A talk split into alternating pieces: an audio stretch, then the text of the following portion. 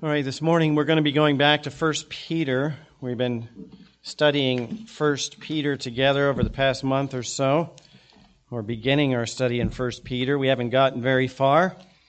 The introduction and greeting that Peter gives us in verses 1 and 2 is where we spent most of our time so far. So today we're going to move ahead a little bit more. 1 Peter, we're going to start at verse 3 and read down through verse 5. 1 Peter chapter 1, starting at verse 3.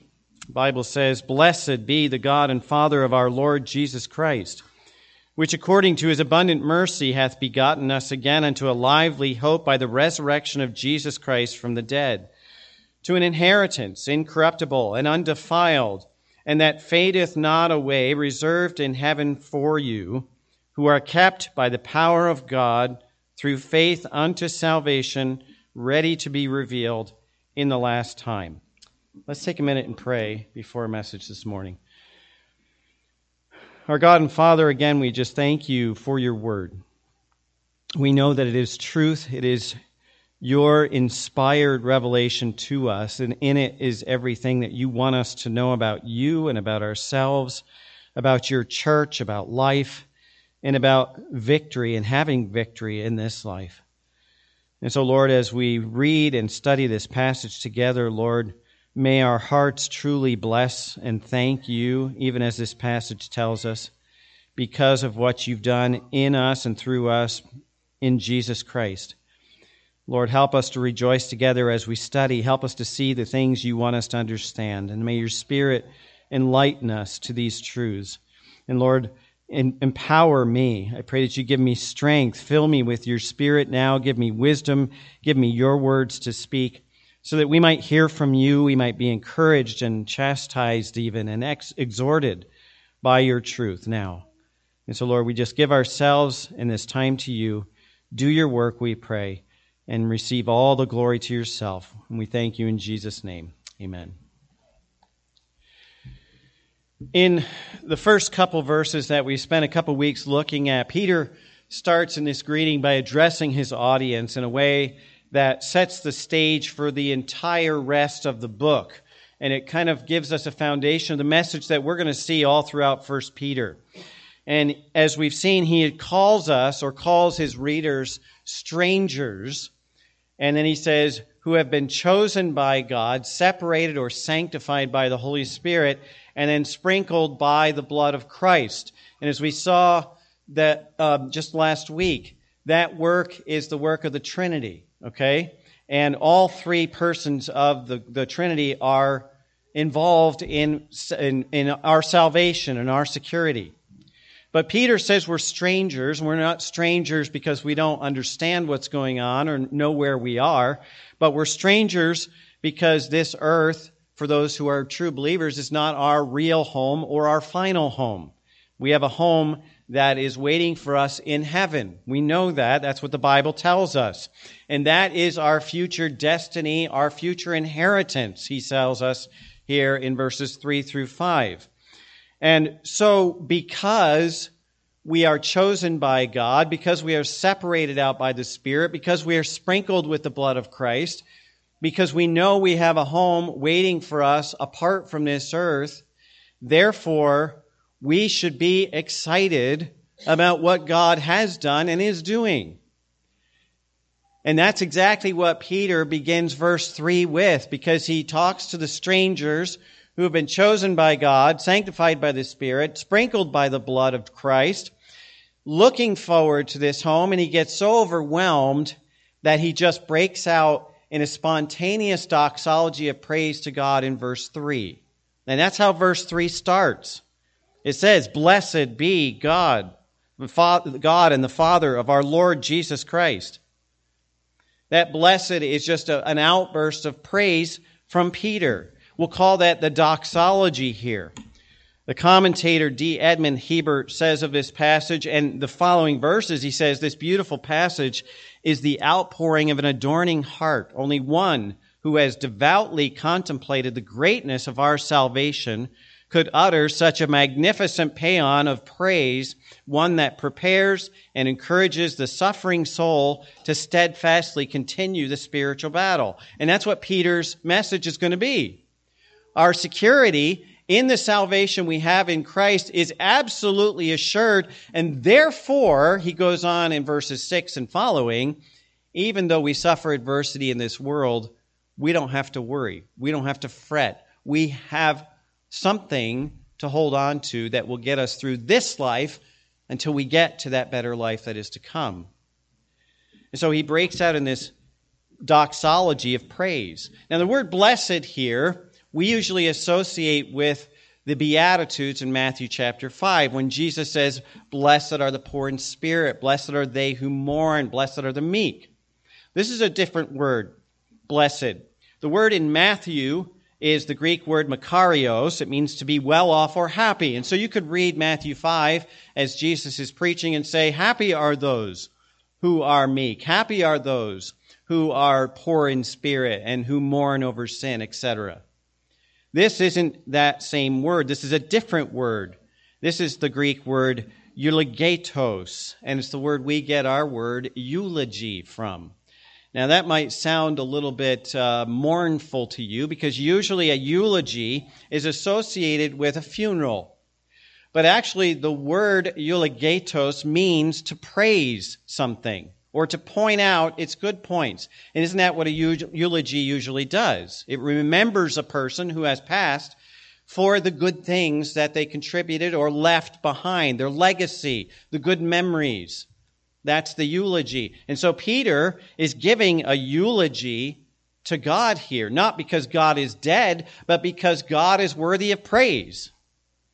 And that's what this word means. Eulogetos means to praise. Now it's interesting, this word eulogetos is not used that often in scripture, but the only times it's used, it is always applied to God and never applied to man. Because man is not worthy of praise. Only God is worthy of praise. God is not meant to praise man. Man is meant to praise God. And that's this word blessed. Praise to God because he is the only one worthy of receiving that praise. In fact, if you read this passage or this verse in the original manuscripts, uh, the older manuscripts actually leave out the blessed is, not the blessed, but the word is or be it says, Blessed be in the King James. And it reads directly this way it just says, Bless the God and Father of our Lord Jesus Christ.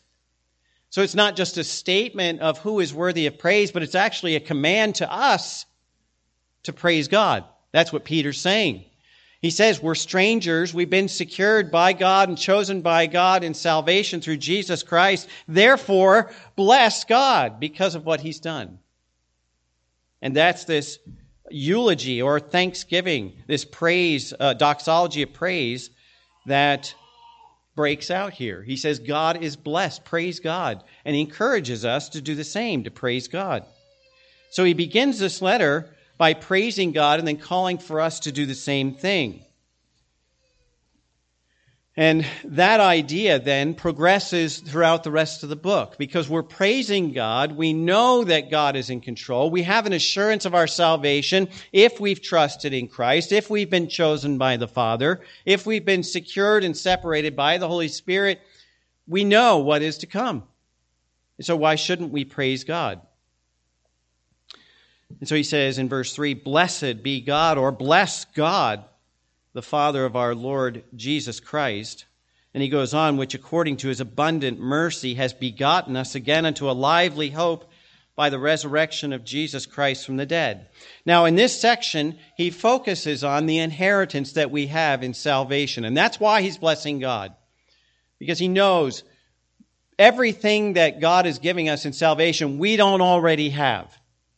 There is a lot more to come. Now, there are three aspects to salvation there's the past aspect. Jesus has died for our sins. He's already forgiven us. He's cleansed us. That's done. There's the present aspect where the Holy Spirit continues to sanctify us in salvation, to cleanse our daily sins as we go to Him in, in asking forgiveness. to continue to do his work in making us more like Christ, to sin less, to glorify God more. That's that ongoing work, the present work of salvation in us. And then there's the future aspect of salvation that is to come. That's the inheritance part when our bodies, the last corrupted part of our, our redeemed person, is made whole as well. This body's going to go away. God's going to give us a brand new body that's glorified and perfect. No more sin, no more pain. You can read all of that in Revelation. And so that's the future. That's the inheritance that we have. And that's what Peter's thinking about when he bursts out into praise to God, saying, Praise God for this inheritance that he's promised us. Now, we have to look at this inheritance. I'm going to spend just a couple of minutes looking at the aspects of this inheritance that Peter points out in these three verses. And so first, he points out the source of our inheritance. And of course, that's who he's blessing. God, the Father of our Lord Jesus Christ. Now, the word God here is the word for Jehovah, Yahweh. This is the Old Testament God. Israel looked at God as the one who promised them the, the, the, land, the one who brought them and delivered them out of bondage in Egypt. This is Elohim, the first person of the Trinity, and we recognize him as God the Father. Now, the, blue, the, the Jews blessed and worshiped God as the Creator. And as I said, as their Redeemer and deliverer from Egypt. That was their focus. In fact, we've talked about the fact that uh, when Jesus was born, when he started his ministry on earth, the Jews didn't accept him because Jesus said, I and the Father are one. And the Jews had been taught all through the law that there is only one God. We can only worship one God. So what are you saying? That there's now two gods? And then Jesus talks about the Spirit of God. Now there's three gods, and they couldn't handle that. And so they worshiped God the Father, Yahweh, Jehovah. And that's what Peter is saying here. Blessed be Jehovah. But he connects Jehovah with Jesus Christ here. And he says, Blessed be God, the Father of our Lord Jesus Christ. Now, the commentator James B. Coffman says this By these words, Peter showed that Christianity was in no sense a departure from the God of Israel and of the Hebrew patriarchs, but was still a worship of that same God through the acceptance of God's only begotten Son. I, and I've mentioned this before, as you look at the early church, and I, have done some study about the, the very early church and the practices and the things that they did within the worship. And the early church, the first 3,000 basically were Jews Remember at Pentecost, there were 120 Jews, they got saved. And then the first, most of the first 3,000 were Jews. And so the early church was very Jewish. And in fact, the early church for a long time, almost 100 years, not only worshiped together as a church, but also went and worshiped God, Jehovah, in the synagogues. Their prayers sounded the same. In fact, in the early church, they prayed the same prayers that the Jews prayed in the synagogue. It wasn't a new God. It wasn't a different God. It was the same God, Jehovah, God the Father. They just now recognized within the church that Jesus Christ not only was his son, but that he was the promised Messiah of the Old Testament, and that he had come to be the Savior of people's sins. So that was the big difference between the, the, the uh, Jews in the synagogue and the Jews in the early church, accepting Jesus Christ as the Messiah. And so Peter makes that statement here. He is the Father of our Lord Jesus Christ. He connects the two together. Now, it was the Father who sent Jesus, his Son, to become a man and become sin for us. And these are the things I think that Peter is thinking about based on the context of the passage because it's all about the salvation that we have in him. But he's thinking of God the Father who sent his Son to become a man so that he could die for our sin. It was God the Father, remember, who turned his back on Jesus Christ as Jesus hung on the cross, as he took our sin upon him and taking it to hell. It was God the Father also who raised his Son on the third day from the dead, and he broke the power of sin and death so that we might have eternal life. And it is God, the Father, who has given all believers to Jesus Christ, to his Son, that we might be called brethren and children in his family. So when Peter says, Blessed be God the Father, we know exactly who he's talking about. It's the same God the Jews worshiped. It's the God who is the Father of our Savior, the one responsible for our salvation. Now, Peter uses the possessive noun here, our.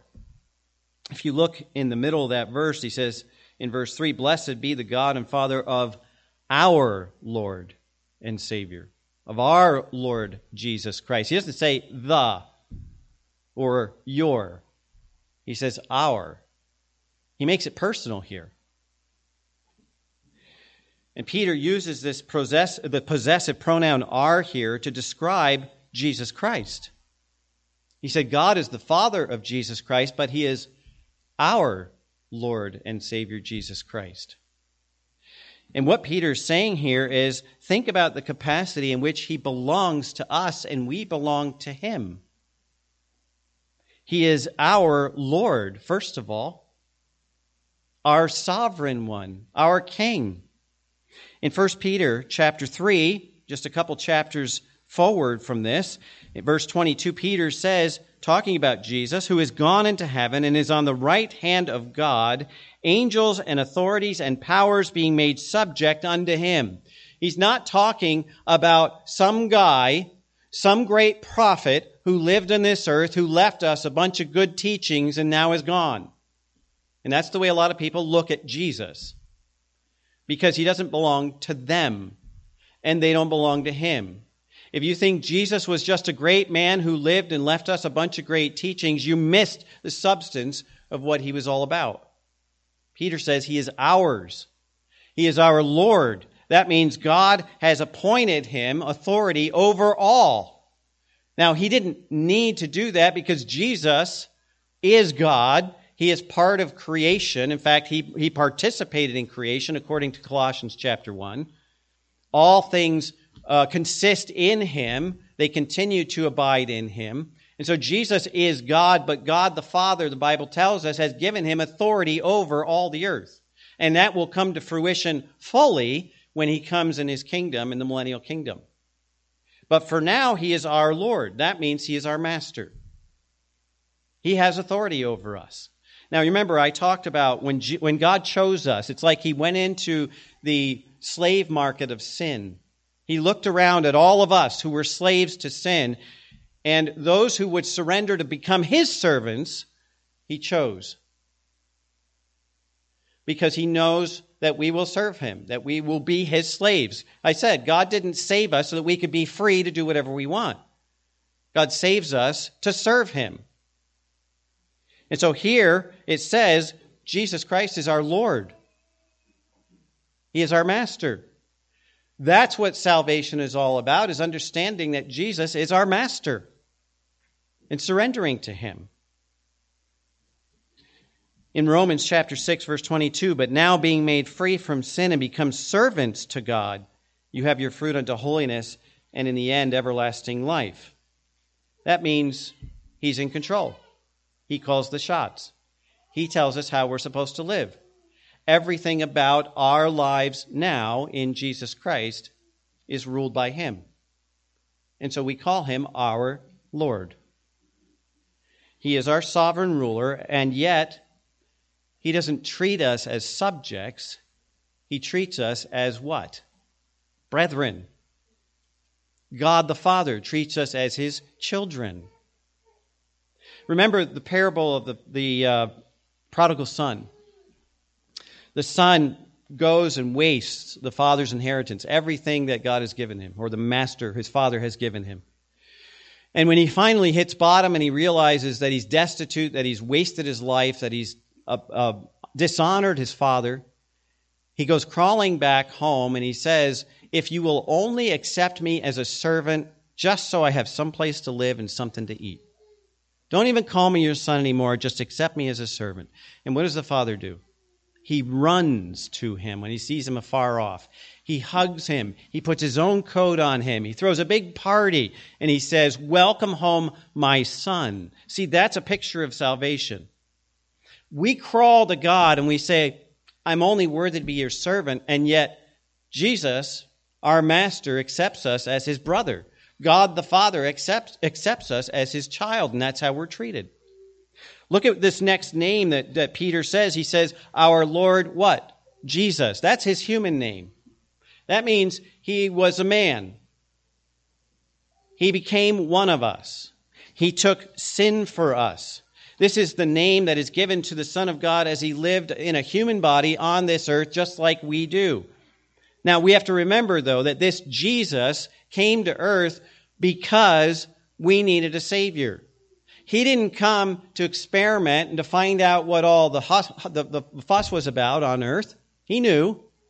He didn't come because um, he was obligated to. He came because we needed a Savior. And he became one of us so that he could die for us. And so this name Jesus connects him with us. It makes him like us. And the Bible tells us that he has experienced all the suffering that we could ever experience. We know that. He has experienced all the temptation that we would ever experience. And the Bible tells us that in Hebrews as well. And so he understands us. He is one of us, literally. And his name is Jesus. And so, even though he, we are, he is our Lord and we are his servants, he has accepted us as his brethren. In John chapter 15, verse 15, he says, Henceforth I call you not servants, for the servant knoweth not what his Lord doeth, but I have called you friends, for all things that I have heard of my Father I have made known unto you. What is Jesus withholding from us that we need to know? Nothing. What is Jesus withholding from us that we need in order to survive or to live? Nothing. What is Jesus withholding from us in order that we might live a victorious and successful Christian life in a, in a fallen world? Nothing.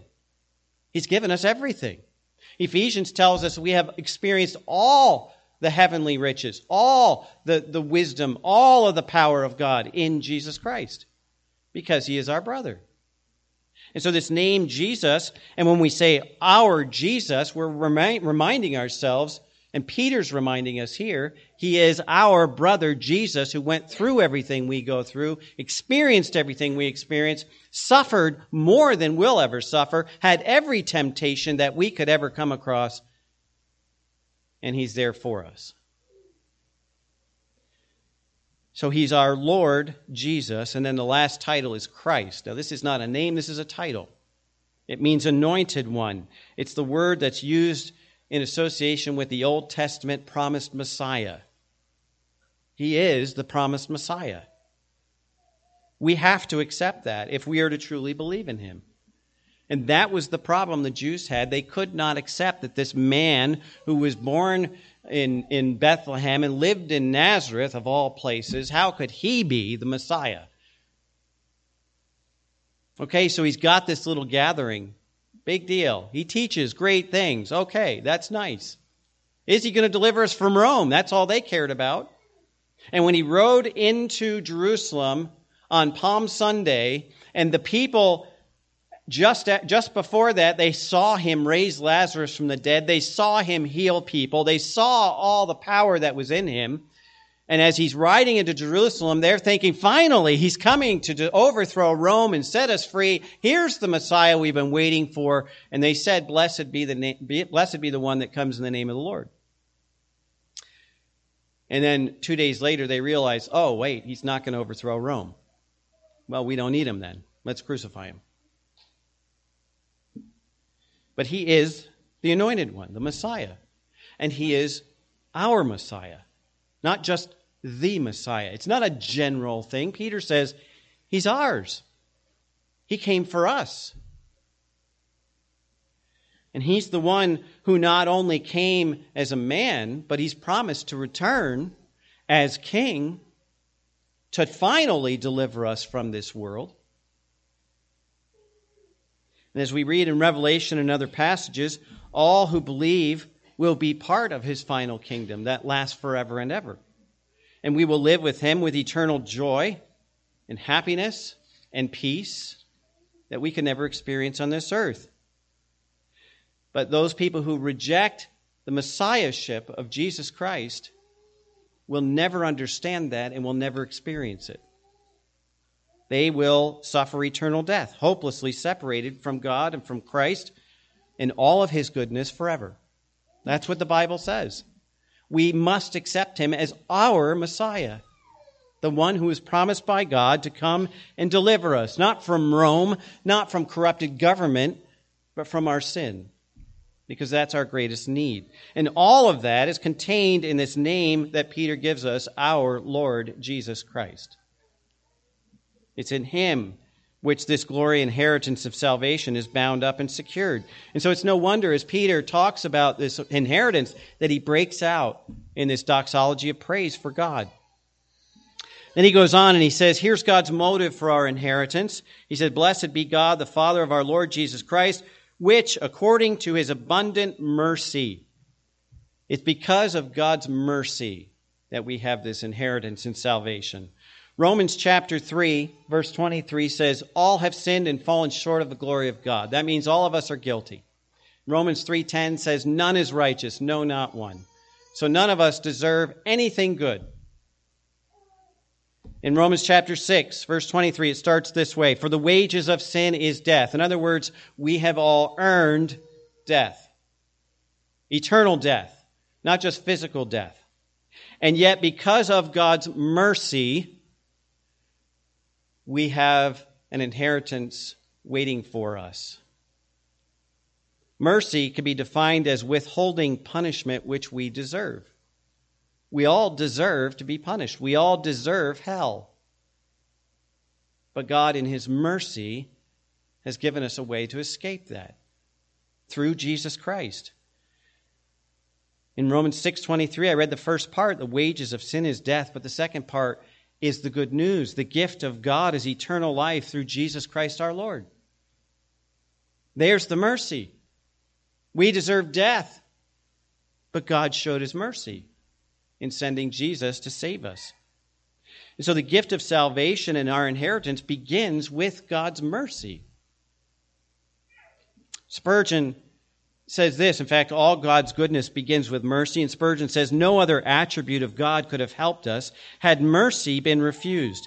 As we are by nature, God's justice condemns us. God's holiness frowns upon us. God's power crushes us.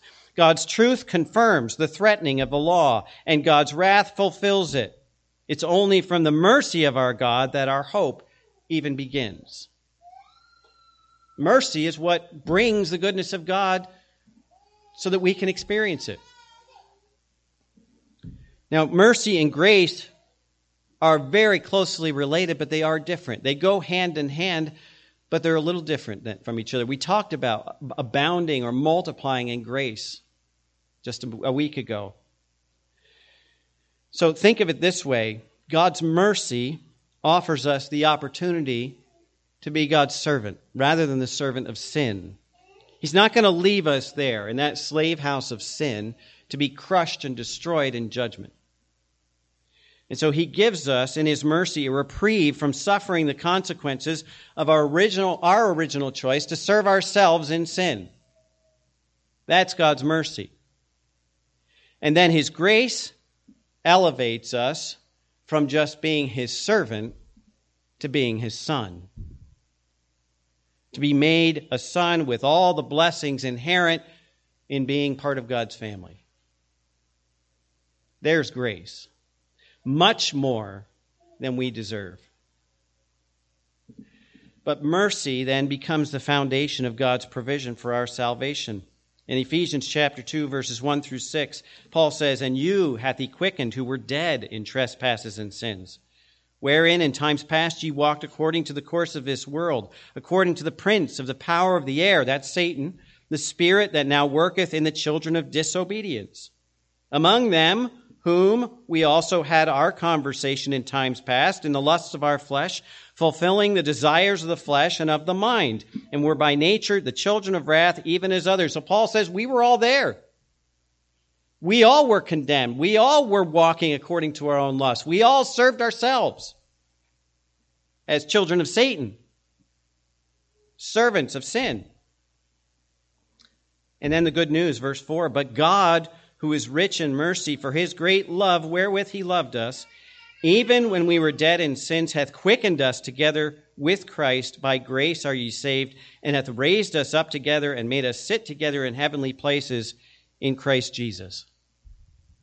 It's God's mercy that offers us salvation that gives us the opportunity for an eternal inheritance.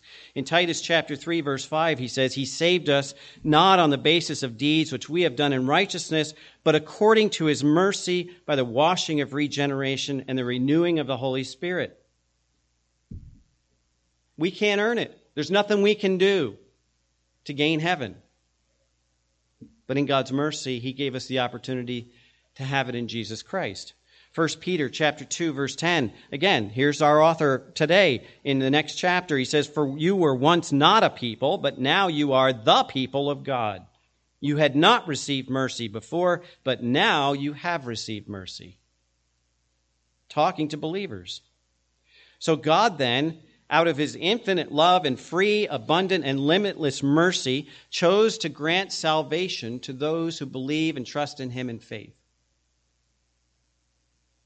And so our salvation is not based on good works, on any merit wherewith we might seek to gain God's favor or impress Him in some way. It wasn't because God was obligated in some way to give us something, to give us a way out, an escape from our sin, an escape from the consequence of our sin.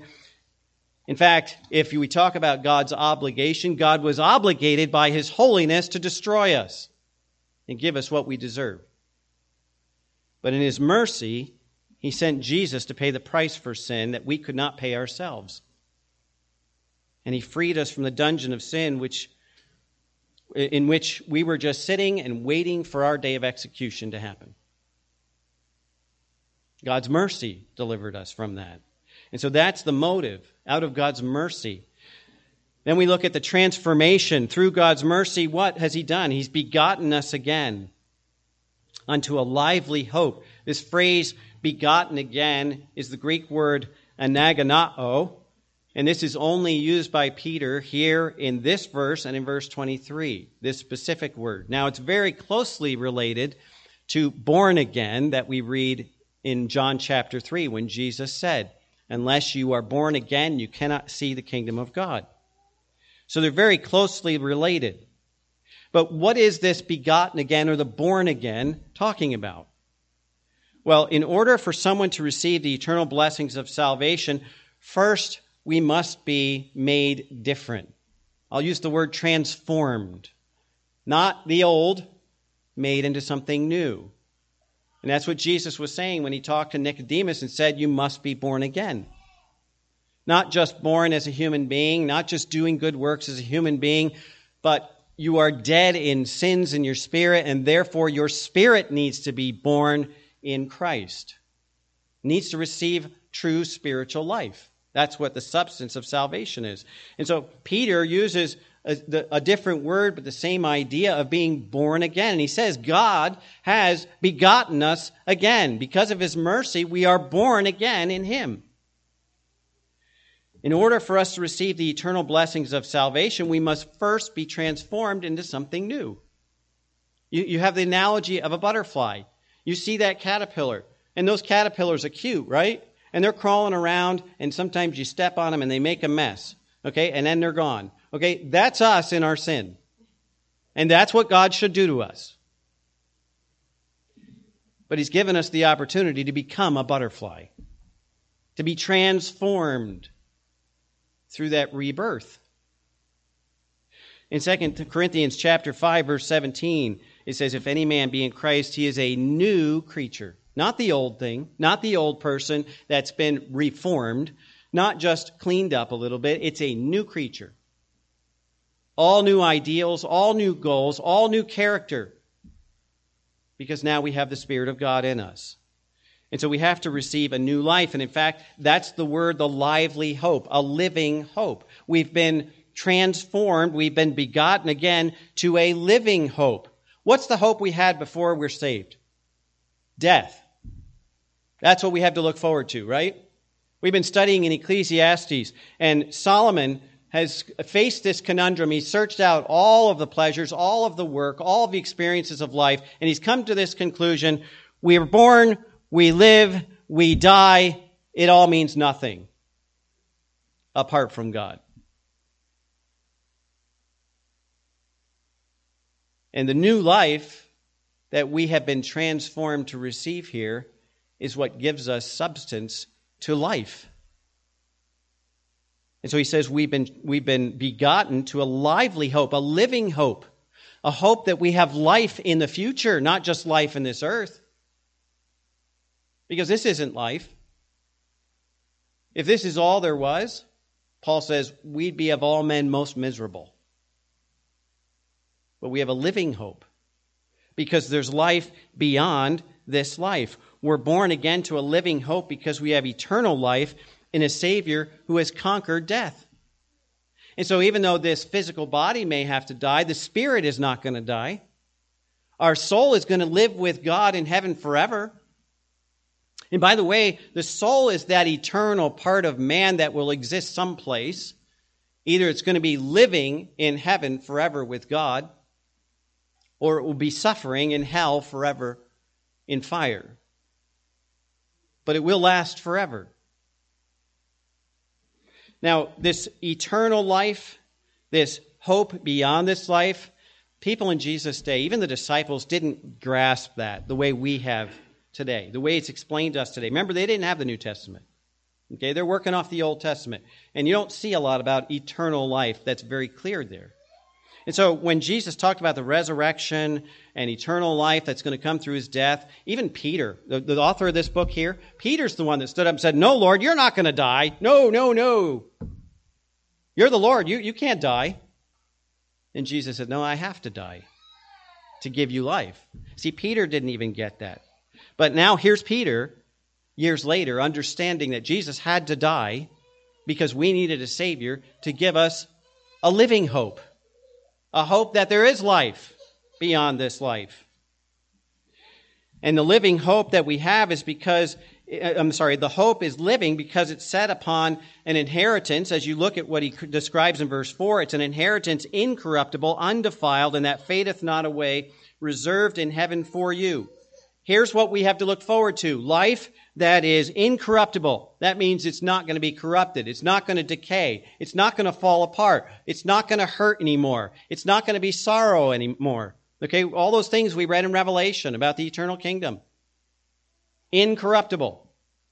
It can't be changed or made worse. And I don't think God is going to give us something that's just okay when we get to heaven. It's going to be perfect. And when Peter says it's incorruptible, that means it will never get worse than perfect. Now, this is significantly different than anything that we can inherit in this earth. That's why Jesus said in Matthew 6 Lay not up for yourselves treasures on earth where moth and rust doth corrupt, where thieves break through and steal. Lay up for yourselves treasures in heaven, an incorruptible inheritance where neither moth nor rust doth corrupt, where thieves do not break through or steal. For where your treasure is, there will your heart be also. Our treasures here on earth, where all of them are going to be burned up someday? Or is our treasure waiting for us in that inheritance in heaven? Paul says in Colossians 3 2, set your affection on things above, not on things on the earth. Spurgeon says it's also called a living hope because it's imperishable. Other hopes fade like withering flowers, the hopes of the rich, the boasts of the proud. All these will die out as a candle when it flickers in the socket. The hope of the greatest monarch has been crushed before our eyes. He sets up the standard of victory too soon and has seen it trailed in the mire. There is no unwaning hope beneath the changeful moon. The only imperishable hope is that which climbs above the stars and fixes itself upon the throne of God and the person of Jesus Christ. Peter says that's our lively hope, that it's a life incorruptible. It will not fade away, it cannot be taken away from us. The word inheritance, by the way, has its roots in the Old Testament. this was first given, and Peter's referring to the promise that God gave to Israel that he would give them the promised land. That was their inheritance. It, they would have it as a possession. That's another translation of this word in Hebrew possession. Now, in the Hebrew prophecies, when you look at the Old Testament, the Jews understood this because in Hebrew, when they write about the promises or the prophecies that God said he will do or will accomplish, they wrote it, and here's your grammar lesson for today, in the perfect tense. Okay? The perfect tense. Now, Hebrew doesn't have a past tense, it's different than English. So the perfect tense meant that it is something that has been fulfilled or already been completed. Now, think about that. They wrote prophecies of the future and the promises of God to be fulfilled in the future in past tense. Because if God says it, there is absolutely no doubt that it will happen. And that's what Peter is saying with his inheritance. That's this incorruptible inheritance. He doesn't give us a lot of details about what it actually is, but he says it's not going to go away. It's not going to be corrupted. It's not going to fall apart. It can't be changed. We're going to have it forever. And so it's not subject to corruption and death like everything else on this earth, including the body we live in. I mean, we prayed for sick people today. Many of you probably are not feeling really well today. Perfect. I'm not even going to ask a show of hands, okay? Nobody's perfect, but most of us probably don't feel perfect either. But you know what? In heaven, incorruptible. And that's why we can't experience this inheritance unless we're truly born again. Because an only an incorruptible body and an incorruptible uh, inheritance can go together. Unregenerate man does not have the capacity to enjoy this inheritance that Peter's talking about. Um, one pastor said it would be like rewarding a blind man by showing him the most beautiful sunset or taking him to an art museum. Think about that. What good does it do a blind man? Nothing. He can't see it, he can't experience it. And Paul explains this in 1 Corinthians 15 50. He says, I tell you, brethren, that flesh and blood cannot inherit the kingdom of God, neither doth corruption inherit incorruption. And so this inheritance is only secured in Christ and through Christ for those of us who have been transformed in Him. We must become incorruptible in salvation to inherit that incorruptible inheritance. Now, the, inher- the security of our inheritance is right here in verse 5. I'm sorry, the end of verse 4 going into verse 5. He says, Reserved in heaven for you who are kept by the power of God through faith unto salvation, ready to be revealed in the last time. The blessings of our inheritance are secure because they're in heaven. Now, heaven is defined as the dwelling place of God. God does not change, heaven does not change. God will not let heaven be defiled or be corrupted. That's why he kicked Satan out. Because he couldn't have him live there in corruption. And so again, we have this contrast with the earthly inheritance.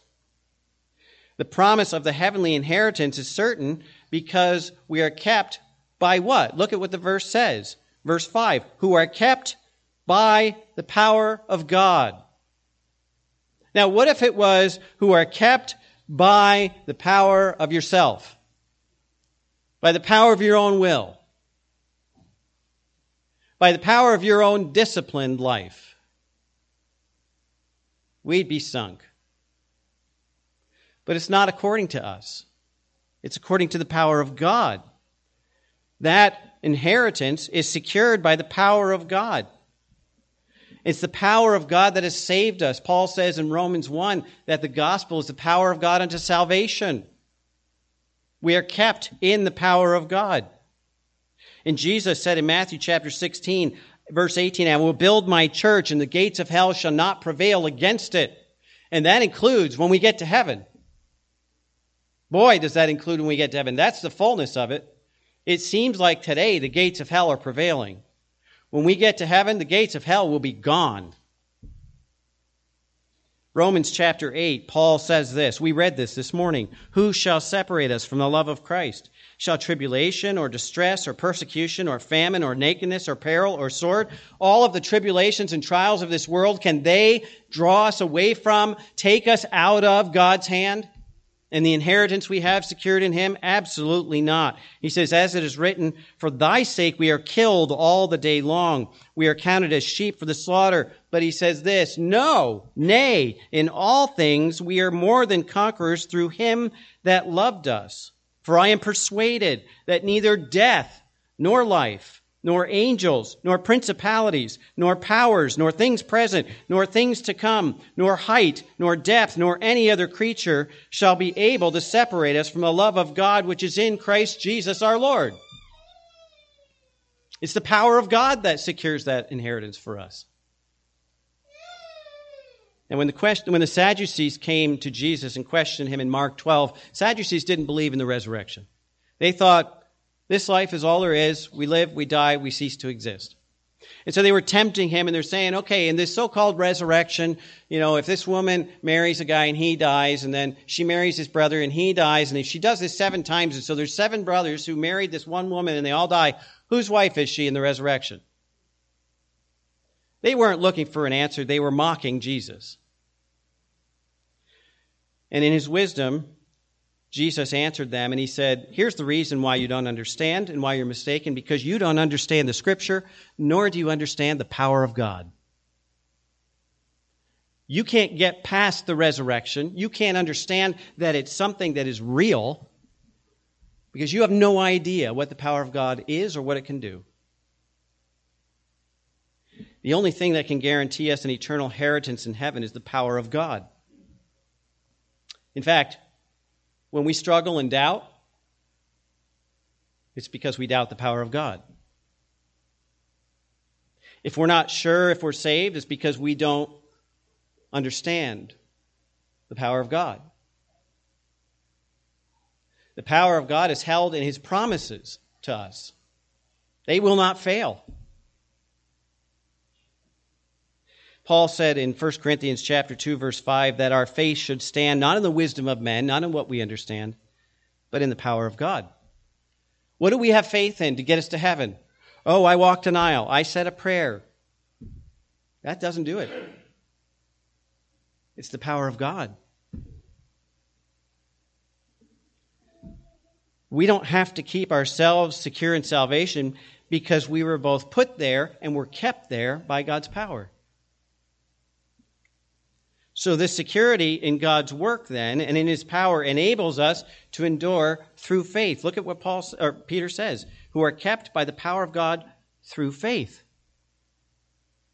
There's where our faith resides in the power of God. He's told us who he is. He's told us what he can do. He's told us how he can change our life. He's told us that he can give us an eternal inheritance secure in heaven. Are we going to ha- trust that power of God? And so it's our faith that keeps us in the power of God.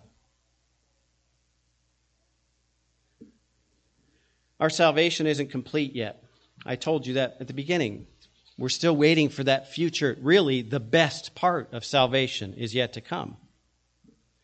And Peter says that future aspect of salvation is the part we haven't received. That's the inheritance that's still waiting for us. Look at the end of verse 5. Unto salvation, ready to be revealed in the last time. We haven't gotten all there is. Thank the Lord we haven't gotten all there is. There's greater to come. We read Romans 8 this morning. We know nothing can take us out of the hand of God. Nothing can separate us from the love of God. Nothing. And Paul says in 1 Corinthians 15, Behold, I tell you a mystery. We will not all sleep. In other words, stay dead. But we will all be changed in a moment, in the twinkling of an eye at the last trumpet. Excuse me. For the trumpet shall sound, and the dead shall be raised imperishable or incorruptible, and we will be changed. For this perishable, talking about this body, must put on incorruptible, and this mortal must put on immortality. And when this corruptible have put on incorruption and this mortal have put on immortality, then will come to pass the saying that is written, death is swallowed up in victory. And then Paul says, O death, where is your victory? O death, where is your sting? The sting of death is sin. The power of sin is law. But thanks be to God who gives us the victory through our Lord Jesus Christ. That's what we're waiting for, that final victory. That's the inheritance that we have waiting for us in heaven. And so, as believers, we've already been blessed by God in this body. We've received salvation and the assurance of that salvation. We've received His Spirit and His presence. He's with us all the time. We have His promises that He will take care of us, He will meet our needs, that He hears our prayers. We have all that in salvation. We've experienced His grace. We've experienced His peace, His love, His mercy, etc. But there's coming a day when we, we will receive far more from God than we can ever have in this earth. That eternal inheritance. We have a heavenly inheritance waiting for us, and if we continue in faith, trusting that God will keep us in His salvation through the strength of His power, then we know we'll get there. Now, that inheritance is available to everyone, but it's only going to be received by those who believe in Jesus Christ as their Savior. John 1:12 says, "But as many as received him, to them gave he power to become the sons of God, even to them that believe on his name." We must believe in the power of God to save us, in the power of Jesus' blood to cleanse us from all sin in the power of God to keep us in His care and in His hand until the day He calls us home. We must believe. And if we've already been secured by God for this eternal inheritance, then our, our response should be what Peter's is Blessed be God. Look at what He's done. It's all His work. Blessed be the Lord. But if you don't have that assurance of eternal life waiting for you in heaven, today is the day of salvation. All of us can have that assurance that Peter is talking about before you leave this building today. But it all comes down to whether you surrender to the power of God and trust in the power of God to get you there, to provide that inheritance, to give you eternal life. It doesn't come any other way. All we have to do is surrender in faith to the fact that we can't save ourselves, claim the blood of Jesus as the sacrifice for which we can, can bring forgiveness from God for our sins, and then trust Him to bring us to heaven. That's the story, and that's what Peter's talking about here. Now, I know we've gone a little bit long today, but man, I, I, I can't think of a greater message to be reminded of than that we are secure in the hand of God. And as you go forth from this place this week, hopefully your attitude echoes what we read in verse 3 Blessed be the God and Father of our Lord and Savior Jesus Christ. Because it's Him, in Him, that we have everything. Not just now, but for what's to come in the future. Let's pray. Father, again, thank you for your word. Thank you for your encouragement today and the reminder of what we have in you, in Christ. Because of your power, because of your promises, we have no doubts. We don't need to fear. We know where we're headed if we're trusting in you. But Lord, for those who are not believing, who have doubt about the eternal life, doubt about what you can do and what you want to do, Lord, I pray that you would just work in their hearts now. Help them to submit to this truth. Help them to accept the fact that Jesus is our Messiah, He is our Savior, and He can give us everything we need both now and forever. And so we praise you in the name of Jesus Christ. Amen. Let's sing our closing hymn this morning.